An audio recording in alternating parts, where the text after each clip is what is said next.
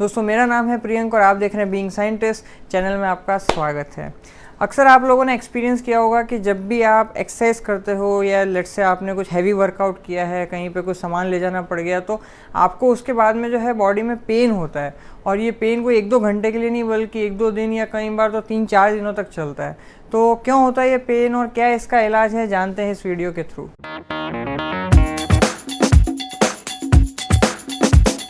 तो आप शायद कहें कि मतलब इसमें क्या बड़ी बात है? वो तो हमें पता है कि क्योंकि हमने हैवी वर्कआउट किया है तो हमारी बॉडी में वहाँ पे लैक्टिक एसिड डिपोजिशन हो गया और उस बॉडी में लैक्टिक एसिड डिपोजिशन होने की वजह से हमको पेन हो रहा है। पर ये बिल्कुल गलत है और ये एक तरह का मिथ है, क्योंकि आप ये देखिए कि लैक्टिक एसिड डिपोजिशन है, वो आपकी बॉडी के अंदर सिर्फ़ एक से दो घंटे के लिए ही रहता है। और अगर एक से दो घंटे के लिए लैक्टिक एसिड डिपोजिशन है और उसकी वजह से पेन होता तो एक दो घंटे में गायब हो जाना चाहिए था।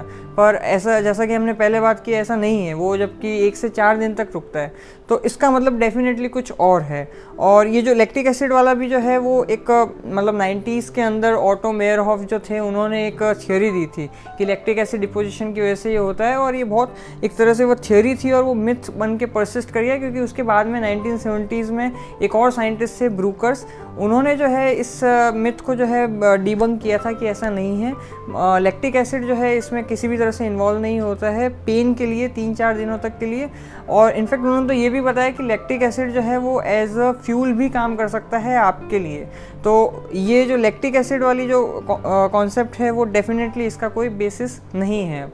तो फिर क्या है जिसकी वजह से पेन हो रहा है? तो इसे आज की तारीख में बोलते हैं डी ओ एम एस यानी डिलेड ऑनसेट मसल सोरनेस तो मसल सोरनेस जैसे कि पीछे की वर्ड को पकड़े तो तो मसल सोड़ने से यानी मसल के अंदर जो है कहीं पे सोरनेस आ रही है कहीं पे जो है इन्फ्लेमेशन हो रहा है कहीं पे एक तरह से आप ऐसे समझ सकते हैं कि आ, वहाँ पे कुछ सूजन आ रही है। That is what we can say that तो क्या होता है कि जैसे ही जब भी आप हैवी एक्सरसाइज कर लेते हो तो अब बॉडी क्या चाह रही है कि एक बार तो आपको पेन मिल जाए लेकिन इन द लॉन्ग रन जब आप वापस उस एक्सरसाइज को करो तो फिर आपको जो है वो पेन नहीं होना चाहिए और आपका स्टेमिना डेवलप होना चाहिए। तो उसके लिए बॉडीली लेवल पर आप में कुछ चेंजेस आते हैं वो क्या चेंजेस आते हैं? जैसे कि जैसे ही आपने हैवी वहाँ पे हैवी वर्कआउट किया कहीं पे, कि लेट्स से कि आप पहले 10 के का जो है वो डंबल उठा रहे थे और फिर एकदम आप पता चला कि 15 के का लेट्स से उठाने लगे।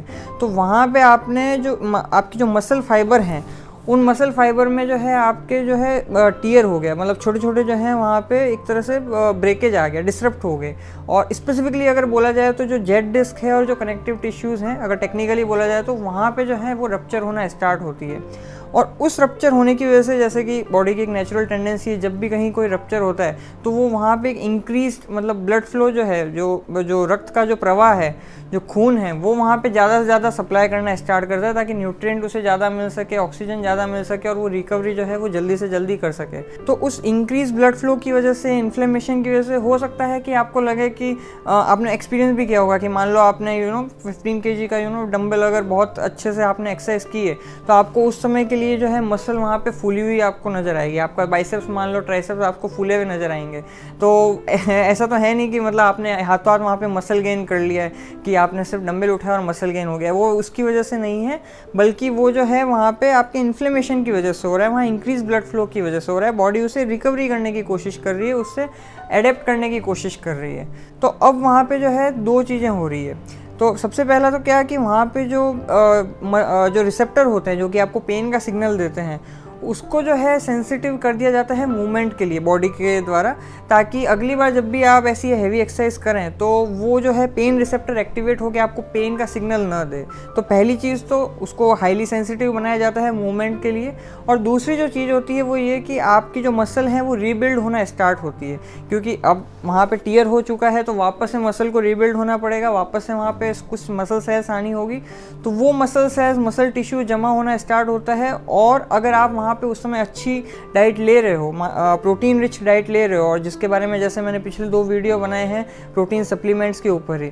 तो अगर आप वो डाइट ले रहे हो उस तरह की तो वहाँ पर जो है अब जब वो वापस मसल बनेगी, जब रिकवरी हो रही होगी जो दो, तीन, चार दिनों के अंदर तो वहाँ पर जो आपने प्रोटीन लिया है, वो उस, वो जो एमिन एसिड है वो धीरे धीरे वहाँ पर जाके डिपॉजिट होंगे और उस मसल के जो रीबिल्ड होने के अंदर हेल्प करेगा, ताकि मसल जो है स्टेमिना उसका इंक्रीज हो जाएगा, उसकी स्ट्रेंथ इंक्रीज हो जाएगी है ना, वो और लंबी हो जाएगी लॉन्गर मसल होगी तो इस तरह से जो है नेक्स्ट टाइम जब आप उसी लेट से फिर से 15 के का उठाओगे तो अब आपको पेन नहीं होगा और अब आपने स्टेमिना भी डेवलप कर लिया होगा। तो अब बात आती है कि इसे अवॉइड कैसे किया जाए? जो इतने टाइम तक जो आपको मसल में पेन होता रहता है, दो, तीन, चार दिनों तक के लिए तो एक मैं बता रहा हूँ कि वर्कआउट करने से पहले एक्सरसाइज करने से पहले आपको क्या करना चाहिए?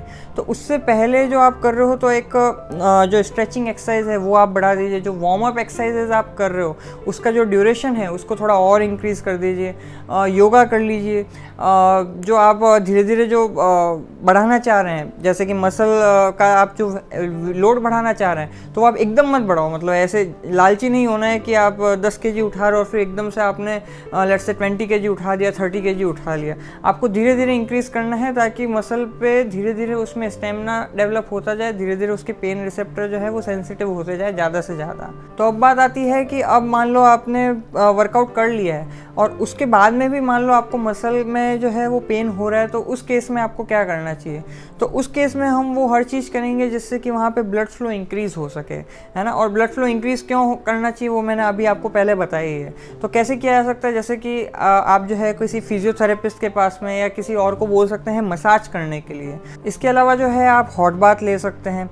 तो ये अगर आप चीज़ें लगाएँगे, ये सब आप पोस्ट वर्कआउट काम करेंगे तो आपके जो सोरनेस है, वो जल्दी उसकी फास्टर रिकवरी होगी और जो है मसल फिल से जल्दी रिबिल्ड होगी और पेन आपको कम करेगा। एंड ऑफ़ कोर्स आपको रेस्ट तो करना ही चाहिए। तो ये सारी चीज़ें आप अपनाइए जिससे कि आपको वर्कआउट के बाद में कोई दिक्कत नहीं होगी या बहुत कम दिक्कत होगी। तो आज के लिए इतना ही, फिर आपसे मुलाकात होगी। जय विज्ञान।